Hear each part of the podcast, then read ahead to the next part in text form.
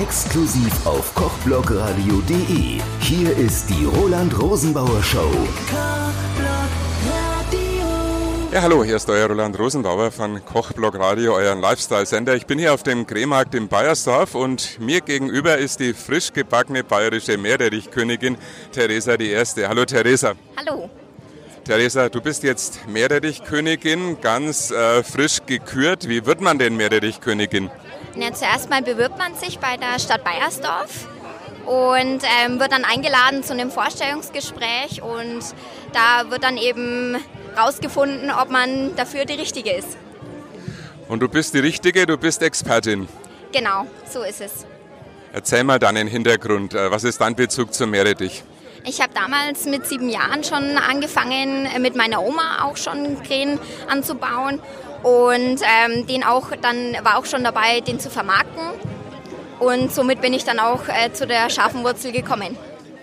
Wenn du das sagst mit deiner Oma, das heißt, du kommst also wirklich aus einem Betrieb, wo der Meerrettich noch richtig angebaut, gepflanzt wird. Genau, so ist es. Jetzt ist ja der Meerrettich keine einfache Pflanze, kein einfaches Gemüse. Es ist ja sehr arbeitsintensiv. Ja, das stimmt. Also man muss ihn auch äh, ein bis zweimal im Jahr rausnehmen und dann nochmal neu stecken, die Triebe rausnehmen und dann nochmal neu einpflanzen. Und der Meerrettich wird ja auch gelegt. Ähm, also es ist sehr arbeitsintensiv, auch jetzt hat mit dem trockenen Sommer dieses Jahr müssen auch viele Bauern ähm, den Krähen auch bewässern.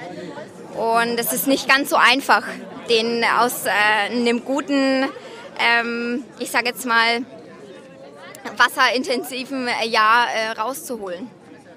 Das heißt, das Jahr 2019 ist ein gutes oder ein schlechtes oder ein durchschnittliches Meerrettichjahr? Also ich sag mal so, es könnte besser sein. Der Regen könnte noch ein bisschen äh, tröpfeln. Ähm, aber so im Großen und Ganzen kann man schon zufrieden sein mit dem trockenen Jahr, dass doch äh, die Wurzel äh, trotzdem gewachsen ist. Du wirst jetzt in den nächsten zwei Jahren den Meerrettich so auf Messen, Märkten wie auch hier am Krehmarkt äh, präsentieren. Du hast gesagt, du hast Erfahrung mit Vermarktung. Wie ist denn das angegangen? Das ist angegangen, ähm, wo mein Opa schon äh, den äh, Krähen in Säcke gepackt hat. Da habe ich auch noch schon mitgeholfen und habe dann auch bei der Anlieferung, zum Beispiel bei äh, verschiedenen Firmen, ähm, dann auch noch mitgeholfen. War schon mit zehn Jahren dabei, äh, den dann mit äh, abzuliefern. Das heißt, wir haben ja hier die Meerrettichfirmen Schammel und Koch und die Bauern können den aber auch, glaube ich, noch äh, selber vermarkten am Hofladen. Genau, so ist es. Also Sie müssen nicht unbedingt ähm, den an die äh, großen Firmen abliefern. Äh, demzufolge können Sie es auch selber vermarkten. Aber ähm, ich sage mal so, das hat, es findet jeder seinen Weg. Jetzt wird es kulinarisch. Man sieht ja hier gerade auf dem Markt die Vielfalt des Meerrettichs. Was kann man alles aus Meerrettich machen? Oder müsste man fast fragen, was kann man nicht machen? Das ist eine große Frage. Ähm, es ist äh, zu den Zeiten, jetzt hat äh, viel experimentiert worden mit dem Meerrettich. Es gibt ja auch ähm, Schnaps, äh, sehr süße Varianten vom Meerrettich auch.